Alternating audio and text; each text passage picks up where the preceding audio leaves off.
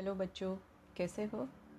आज आप सबके लिए मैं पंचतंत्र से एक नई कहानी लेकर आई हूँ। कहानी का शीर्षक है, the bird with the two head story मतलब कि दो सिर वाला पक्षी।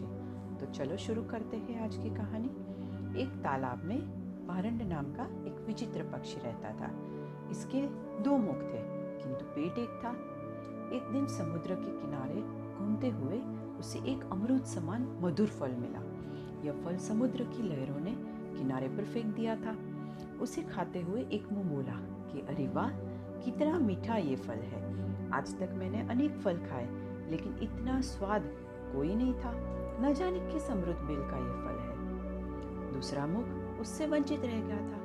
उसने भी जब उसकी महिमा सुनी तो पहले मुख से कहा कि, मुझे भी थोड़ा सा चखने तो दो।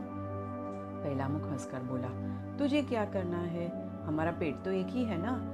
उसमें वो चला ही गया है। तृप्ति तो तुझे भी हो गई है। यह कहने के बाद उसने शेष फल अपनी प्रिया को दे दिया। उसे खाकर उसकी प्रेयसी बहुत प्रसन्न हुई। दूसरा मुख उसी दिन से विरक्त हो गया और तिरस्कार का बदला लेने का उपाय सोचने लगा। थोड़े दिनों बाद एक दिन उसे एक उपाय सोचा। वह कहीं से एक विष फल ले आया। प्रथम मुख तो दिखाते हुए उसने कहा देख, यह विष फल मुझे मिला है। मैं इसे खाने लगा हूँ। प्रथम मुख ने रोकते हुए आग्रह किया कि मूर्ख, ऐसा मत कर, इसके खाने से हम दोनों मर जाएँगे। द्वितीय मुख ने प्रथम मुख की बात को निषेध करते करते अपने अपमान का बदला लेने के लिए विश्वल खा लिया। परिणाम क्या हुआ बच्चों? परिणाम हुआ कि दोनों मुखों वाला पक्षी मर गया।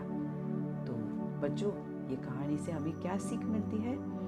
कि संसार में कुछ काम ऐसे हैं जो एकांकी नहीं करने चाहिए।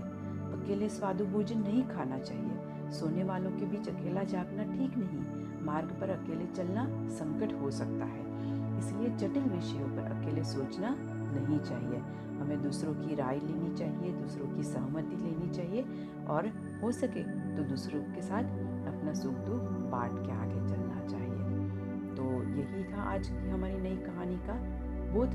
तो चलो, कल फिर मिलते हैं एक नई कहानी के साथ। तब तक के लिए goodbye good night and do take care of yourself